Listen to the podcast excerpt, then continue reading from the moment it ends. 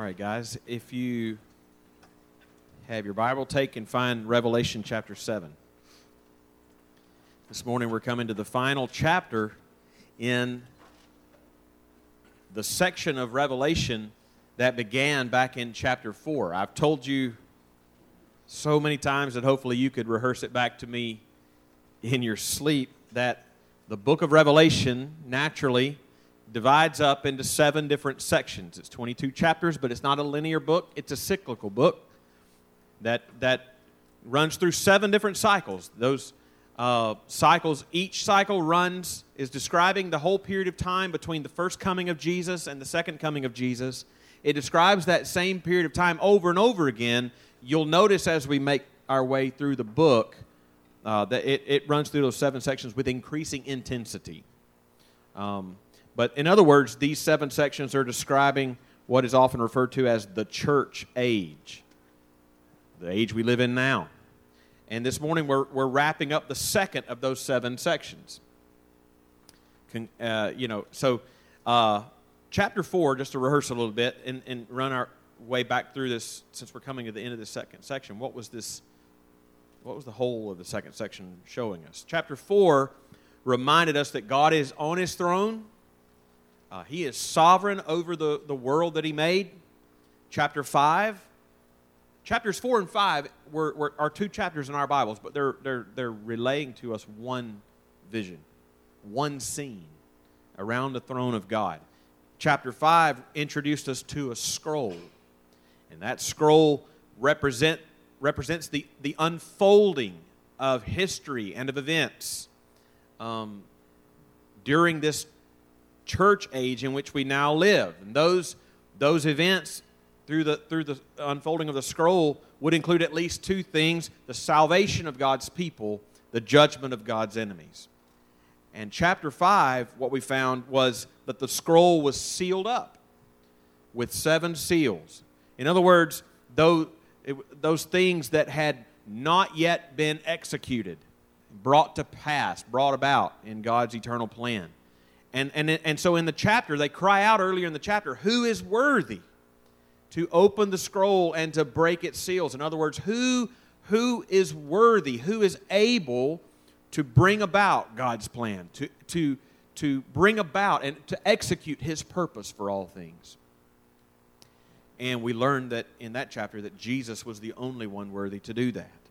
And three times in chapter 5, the heavenly host erupted in doxology of praise to the Lord Jesus Christ. Two weeks ago, then, we were in chapter 6, and, and the seals began to be broken, and the scroll unfolded. And it, it unveiled realities and events that would be uh, recurring. So, what, what you find is, is with each seal, it's not necessarily describing one particular event, but, but a reality that would be present during this whole age.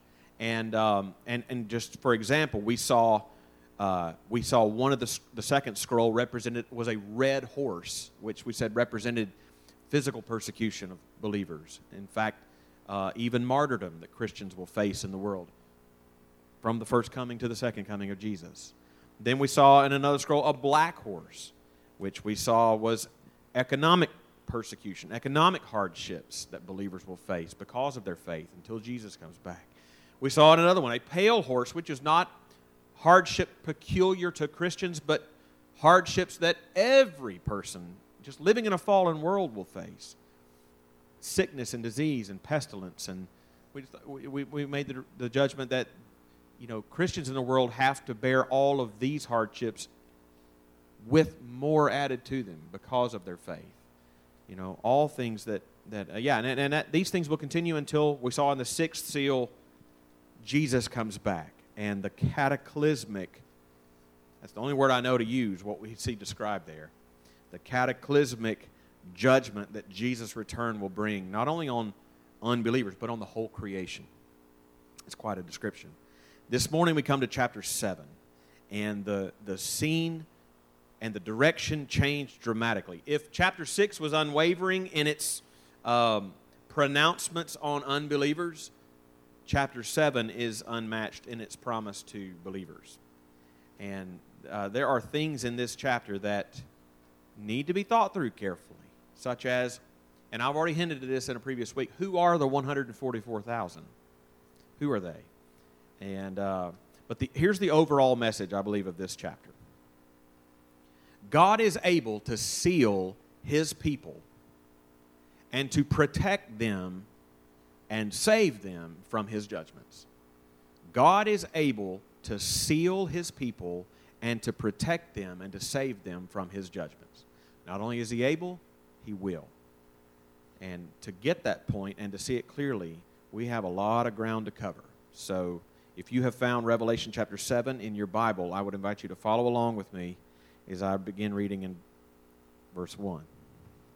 After this, I saw four angels standing at the four corners of the earth, holding back the four winds of the earth, so that no wind might blow on earth or sea or against any tree. Then I saw another angel ascending from the rising of the sun with the seal of the living God. And he called with a loud voice to the four angels who had been given power to harm earth and sea, saying, do not harm the earth or the sea or the trees until we have sealed the servants of our God on their foreheads. And I heard the number of the sealed 144,000. Sealed from every tribe of the sons of Israel. 12,000 from the tribe of Judah were sealed. 12,000 from the tribe of Reuben. 12,000 from the tribe of Gad. 12,000 from the tribe of Asher 12,000 from the tribe of Naphtali, 12,000 from the tribe of Manasseh, 12,000 from the tribe of Simeon, 12,000 from the tribe of Levi, 12,000 from the tribe of Issachar, 12,000 from the tribe of Zebulun, 12,000 from the tribe of Joseph, 12,000 from the tribe of Benjamin were sealed. After this I looked, and behold, a great multitude that no one could number from every nation from all tribes and peoples and languages standing before the throne and before the Lamb, clothed in white robes, with palm branches in their hands, and crying out with a loud voice Salvation belongs to our God who sits on the throne and to the Lamb. And all the angels were standing around the throne and around the elders and the four living creatures, and they fell on their faces before the throne and worshiped God, saying, Amen blessing and glory and wisdom and thanksgiving and honor and power and might be to our God forever and ever. Amen. A sevenfold ascription.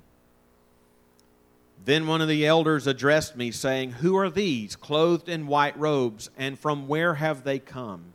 I said to him, Sir, you know. And he said to me, These are the ones coming out of the great tribulation they have washed their robes and made them white in the blood of the Lamb. Therefore, they are before the throne of God and serve him day and night in his temple.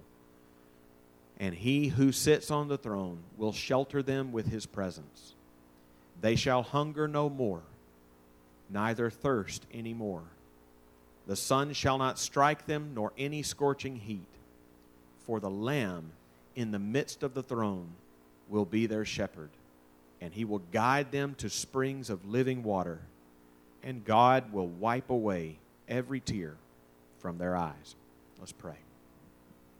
Lord, this is your holy, inspired, inerrant, sufficient, clear, authoritative, and necessary word. And we ask for your help as we uh, read and think about it and, and study it together.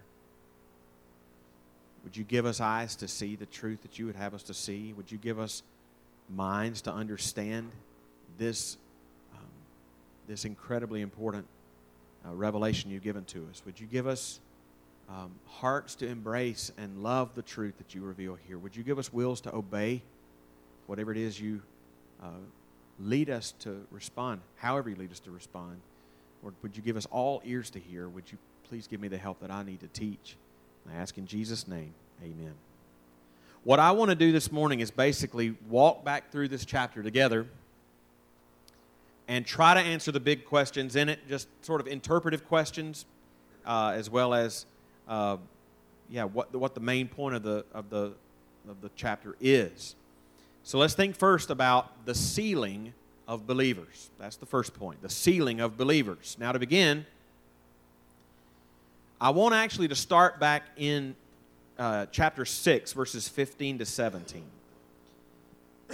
And the description there, as we noted in chapter 6, verses 15 to 17, is of the return of Christ. So look there again with me, chapter 6, verses 15 through 17. Then the kings of the earth, and the great ones, and the generals, and the rich, and the powerful, and everyone, slave and free, hid themselves in the caves and among the rocks of the mountains, calling to the mountains and the rocks, Fall on us and hide us from the face of him who is seated on the throne and from the wrath of the Lamb. For the great day of their wrath has come, and who can stand? Look, look again. These, these are believers or unbelievers from every class of, of people on earth, terrified of the, of the coming of, of Jesus, the second coming of Jesus and the judgment that he is bringing with him. And look again, particularly at verse 17, particularly that last phrase for the, the great day of their wrath has come. And here's the question Who can stand? That's the lingering question. Who can stand in that day? Who can stand when this judgment comes with the return of Christ? Well, certainly not the unbelievers. They're calling for the, the rocks and the hills to fall on them. Again, Old Testament, Psalm 1 5 tells us unequivocally the, that the wicked will not stand in the judgment. Okay? And we saw their, their, their terror in, at the end of chapter 6. So they couldn't stand. Who can stand? Not them. Can anybody, though? Who can stand in that day? And it's with that idea that you come into chapter 7. Now let's enter in, and look at the details of this chapter. Look how it begins in verse 1. After this, I saw four angels standing at the four corners of the earth, holding back the four winds of the earth, that no wind might blow on earth or sea or against any tree. These, these four angels are standing at the four corners of the earth, just meaning uh, this represents the whole earth. And what are, they, what are they said to be doing? They're holding back the four winds of the earth. Based on the surrounding context of this verse, the winds seem to be the impending judgment of God. Okay? So, um, and at this point in time, it seems that chapter 7, verse 1 is actually rewinding just a bit. It seems like it's taking us back to just before the second coming of Christ, just before the judgment is revealed when he comes. And they're holding it back for something. What are they holding it back for? Look again at verses 2 and 3. Then I saw another angel ascending from the rising of the sun with the seal of the living God. And he called with a loud voice to the four angels who had been given power to harm the earth and sea, saying, do not harm the earth or the sea or the trees until we have sealed the servants of our God on their foreheads. These verses are crucial to, to um, the, the main point of this chapter. And the idea will, will come up again throughout the book of Revelation this, this idea of sealing, um, particularly on their foreheads. That's, that's, a, that's a, a prominent image throughout the, the, the book of Revelation. Sealing is mentioned twice in those two verses, verses 2 and 3. Uh, first, in verse 2, when you have an angel uh, coming, uh, and, and it says he's coming with the, the seal of the living God in his hand. And what does verse 3 say is, is done with that seal? It is not to bring judgment until we have sealed uh, the, the servants of God on their foreheads. You'll see that idea again in Revelation 14:1, for example. It says believers have the name of the Lamb and his Father's name written on their foreheads. Uh, and the description in uh, of the new heavens and the new earth in Revelation 22, verses 3 and 4. At the very end of the book, we read, No longer will there be anything accursed, but the throne of God and of the Lamb will be in it. They will see his face, and his name will be on their foreheads. that idea of being on their foreheads carries the idea of ownership, of belonging to the Lord. His name is on their foreheads. And here his seal is on their foreheads. This verse in Revelation chapter 7, verse 3, again, is not strictly talking about his name, it's his seal. And it carries the idea of protection, of, of, of sealing us for protection. It's the same idea that you find in the Old Testament at the Passover. In Exodus chapter 12, when they put the blood of the lamb around the doorpost uh, to seal their home against the judgment when the death angel would pass through. In the same way, God is here placing his seal of protection on his people. Protection from what? Again, we saw it to begin with protection from the final judgment. Remember the final question of chapter 6 Who can stand? Who can stand? That's the question this, this chapter is answering. I mean, just to fast forward a bit, look at verse 9 of chapter 7. What are they doing? After this I looked, behold, a great multitude that no one could number from every nation, from all tribes, peoples, and languages. What are they doing? Standing. Standing before the throne and before the Lamb. So this chapter begins with God placing his seal of protection on his people. Typologically, that, that, that, that blood of the Passover lamb on the doorpost pointed forward to the blood of Christ on the cross for his people, which is his seal on us. The judgment that Christ already took on himself. What a, what a, to, to, to read the description of the second coming of Jesus in chapter 6, and then to read the, the, the, the, the, the comfort and the, and the peace of chapter 7, it, it, it just is, is mind blowing. It's like, it's a, it's a vivid description of like what we sing so much in It Is Well With My Soul. In that last stanza of It Is Well With My Soul, uh, and Lord, haste the day when the faith shall be sight, the, the, the clouds be rolled back like a scroll, the trump shall resound, and the Lord shall descend. That's chapter 6. Even so, it's well with my soul. That's chapter 7. And the chapter that has, or the, the, the when you get to chapter 7, though, as, the, as it keeps going, the question that has vexed so many people of different theological persuasions is, is the description it gives of his people who are sealed and who are protected in that day. And it's specifically, we're introduced to the 144,000 let's think a little more carefully about that question. Who are, second point, who are the 144,000? This is to, to readers of, of the book of Revelation, this is one of the, one of the big ones. You got so a few big numbers in Revelation. You've got this one, the 144,000. You've got the number 666. You've got the 1,000 year reign in chapter 20. What exactly is that? And, um, and so we'll deal with 144,000 today. Right on the heels of verse 3, where it says the, the, the angel waits on sending the judgment until the servants of God are sealed, the very next verse presumably begins to describe who those servants of God are that are sealed. And it describes them as 144,000. And not only that, not only just 144,000, but 144,000 that are made up of 12,000 from 12 different tribes of Israel. Some have, um, some have, have uh, and we see that. And, you know, I heard the number of sealed, 144,000 sealed from every tribe of the sons of Israel. Now, there have been different interpretations of this. Um, some believe it has to do with the nation of Israel coming to faith in Christ. I mean, I take that more literally 12,000 from the tribes of the sons of Israel. So is this Israel coming to faith in Christ?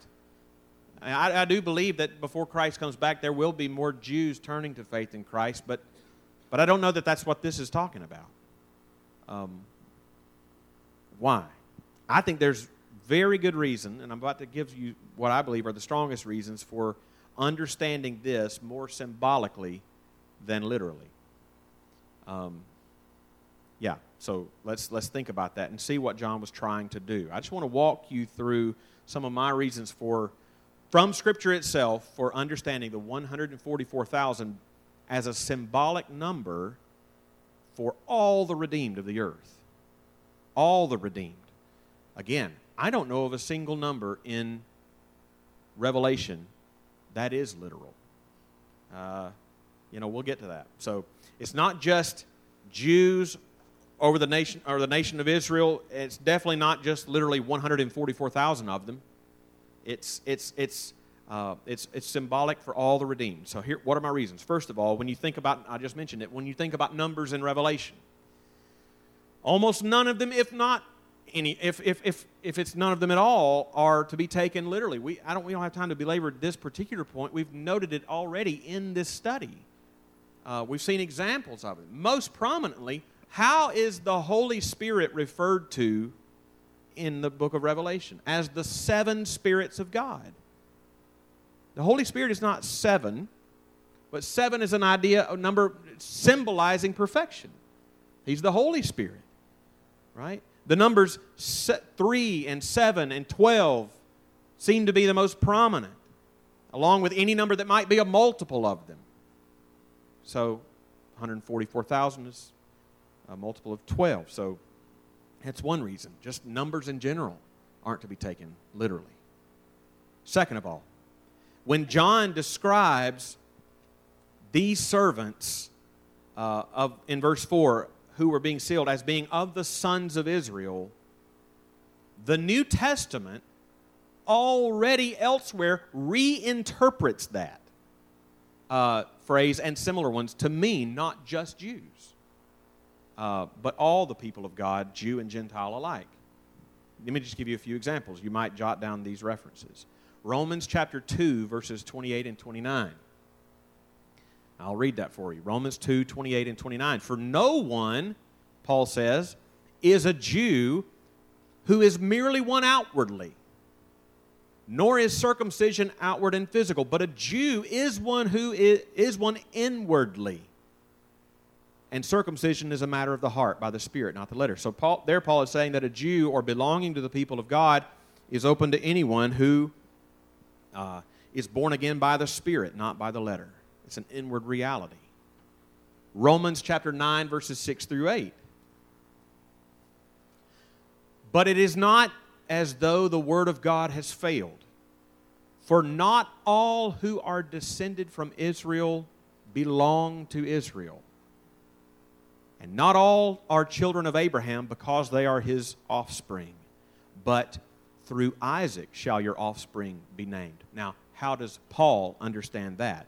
This means that it is not the children of the flesh who are the children of God but the children of the promise who are counted as offspring. So not all Israel belong to Israel. The church now in Christ has been grafted in. And the people of God are Jew and Gentile, one new man in Christ, Ephesians 2:15.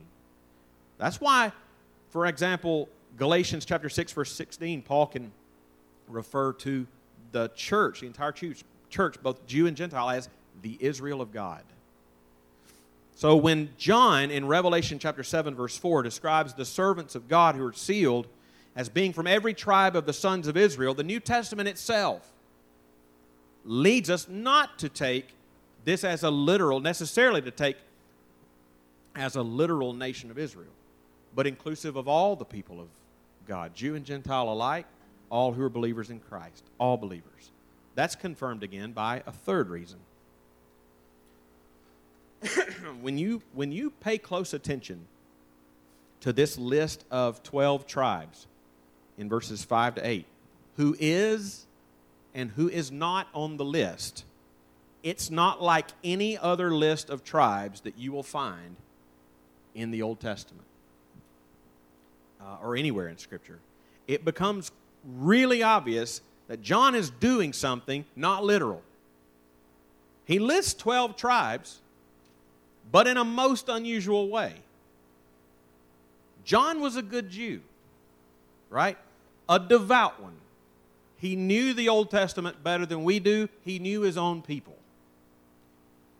This is an unusual list of the tribes, and no doubt John knew it and it was on purpose. What's unusual about it? Well, for one thing, the in the Old Testament descriptions of the 12 tribes or listings of the 12 tribes, they're almost always arranged oldest to youngest, which means the tribe of Reuben would be listed first, but not here. Who's listed first? Judah. That's significant. Furthermore, in the Old Testament, the tribe of Levi was never counted among the tribes because they were dedicated to the Lord as priests. So you can see that explained in Numbers chapter 1. Don't take my word for it. They didn't have a tribe.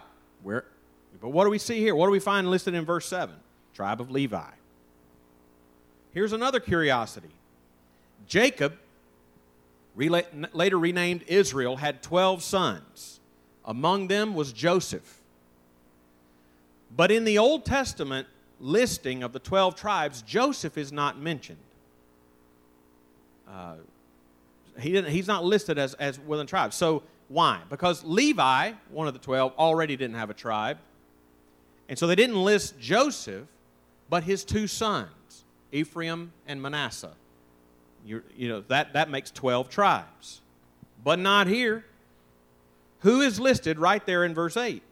The tribe of Joseph. And that brings us to the final curiosity of the list, and that is not who is here, but who's not. Who's not listed here in the tribes of Israel? Joseph is mentioned, I said, and so is his son Manasseh, but not Ephraim. He's not here at all. Ephraim is left off entirely, as is the tribe of Dan. He's not here at all. What are you to make of all this? I don't think John was having a senile moment in his old, old age. To the contrary, I believe he was intentionally putting this list together in such a way that it would be patently obvious don't take this literally. But to, it's not just the Jews, it's all believers, all the people of God. I believe Dan, for example, I think Dan and Ephraim maybe are left off the list because of their history of idolatry and, and, and et cetera. But I don't think John is saying necessarily that nobody from those tribes are going to be saved. It's not a literal list, it's symbolic of something else. These are the faithful people of God 12,000, a perfect, complete number of each, 144,000, a symbolic number of total and complete perfection all God's people, not one missing. Let me add to this reason, in, in fact, um, and see this as the same group of people described in verse 9. Verse 9 says, It was a great multitude that no one could number from every tribe, from all tribes and peoples and languages. I mentioned this a couple of weeks ago when we looked at chapter 5, maybe. Um, I want to rehearse it though here, just to review. I think, I think John's doing something here that is common in Revelation. Just to review, turn back to chapter 5 quickly. And when you get there, let's look at verses 5 and 6 again. First, in verse 5, John hears something. And one of the elders said to me, so he's hearing someone saying something to him. One of the elders said to me, Weep no more. Behold, the lion of the tribe of Judah, the root of David, has conquered, so he can open the scroll and its seven seals. So in verse 5, John hears something, and it's the, it's the lion of the tribe of Judah. In verse 6, he sees something and between the throne and the four living creatures and among the elders, I saw a lamb standing as though it had been slain, with seven horns, with seven eyes, which are the seven spirits of God. That's the Holy Spirit sent out into all the earth. So he hears a lion, he sees a lamb. Not two different things, it's two different descriptions of the same thing. And that's, that's common in Revelation. He hears, then he sees two different descriptions of the same thing. Now back to chapter 7. And in verse 4, John hears something. he hears, I heard the number of the sealed 144,000, sealed from every tribe of the sons of Israel. But then in verse 9, he sees something. After this, I looked, and behold, a great multitude that no one could number from every tribe and nation, from all the tribes and peoples and languages, standing before the throne and before the Lamb. So, just as in chapter 5, when John hears one thing and sees another, also here, he hears what is described as 144,000. When he sees it, it's a multitude that no one could number from every tribe. Just like in, in chapter 5, the lion and the lamb were descriptions, two descriptions of the same thing.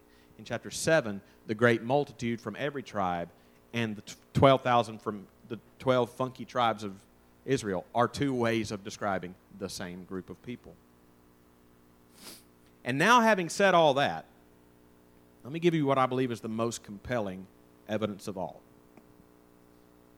that 144,000 are symbolic of all believers. Turn over to Revelation chapter 14. A little preview of things to come. Revelation 14. We're going to read verses 1 through 5.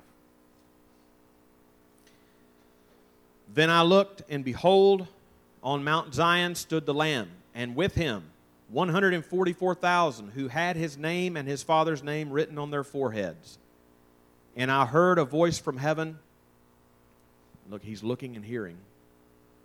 I heard a voice from heaven like the roar of many waters and like the sound of loud thunder. The voice I heard was the sound of the harpists of harpists playing on their harps, and they were singing a new song before the throne and before the four living creatures and before the elders.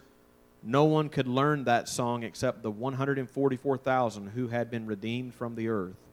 It is these who have not defiled themselves with women, for they are virgins. It is these who follow the Lamb wherever he goes.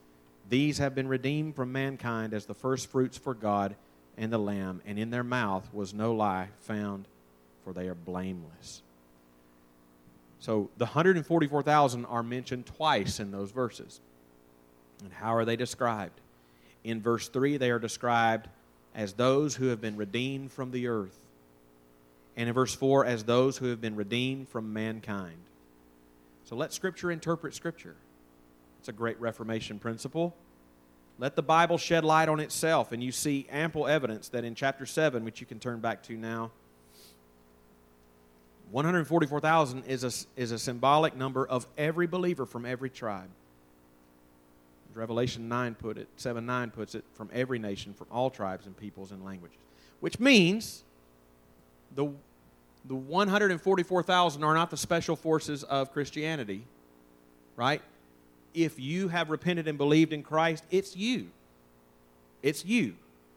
You are, I don't know which tribe you're in, but you're in one of them. So now that we've spent a, a, a great deal of time figuring out who the 144,000 are that are mentioned here, it is tempting to miss the forest for the trees. So don't miss the main point that is still being made. The main point is still that God seals and protects his people from the coming judgment. God will seal and, his, and protect his people from every trial they face. Because look again at verses 13 and 14. Then one of the elders addressed me, saying, Who are these clothed in white robes? And from where have they come? And I said to him, Sir, you know. And he said to me, These are the ones coming out of the great tribulation. They have washed their robes and made them white in the blood of the Lamb. Now, my understanding is this great tribulation is not necessarily something that is reserved for the very end of the end times. This tribulation is a reality throughout the church age. I have a hard time wrapping my mind around someone who believes that the tribulation is something just for the end times, describing what happened in the first century under Domitian when they lined the streets of Rome with crucified Christians, and when the sun started going down, they lit them on fire to light the streets. If that's not persecution, if that's not tribulation, I don't know what is. And it's been going on throughout the church age. And even back in Revelation chapter 2, we were told that the Lord Christ was about to throw the church in Thyatira into a, quote, great tribulation. And here in, in chapter 7, verse 14, believers are said to be delivered out of it. Out of it. Meaning they had to endure it, but they are delivered out of it. God had sealed them and protected them to stand there, symbolically speaking, wearing white robes that had been washed and made white by the blood of the Lamb. This is how the, the, the 144,000 are redeemed and sealed from the wrath of God with the blood of the Lamb. As, as it says, verse 10 salvation belongs to our God who sits on the throne and to the Lamb. And that brings us to the last point here this morning, which is the worship in heaven. The worship in heaven. Verses 10 through 12 uh, really set the tone for the rest of the chapter. Praise God for the salvation that He has provided for His people. Again, verse 10 salvation belongs to our God who sits on the throne and to the Lamb. And verses 15 and 17 are a glimpse into heaven. This is just evidence that Revelation is a cyclical book because what you see in, in these verses in chapter 7 are almost identical to what you'll see at the very end of the book in chapter 21. But, and so it's very familiar language in that regard, especially in verse 17 when the Lamb is in their midst. God wipes away every tear from their eyes. This is the final state of the redeemed. We find it in the middle of the book, in the first third of the book. The final state of the redeemed in the Lord. The road is, is hard from here. That's, that's what Revelation is getting at. It's a gritty book. The road is hard from here. Jesus said there would be tribulation. But if Revelation chapter 7 tells us anything, it's the reward far outweighs any of the cost. Let's, let's pray. Well, Lord, thank you so much for this encouraging word. And I pray um, that I reiterate what we prayed at the beginning. I pray that um, you have given us and would continue to give us eyes to see, and ears to hear, and minds to understand, and hearts to believe and cherish and love your word and wills to obey. Would you give us grace to discuss these things around our tables for the next couple of minutes? I pray in Jesus' name. Amen.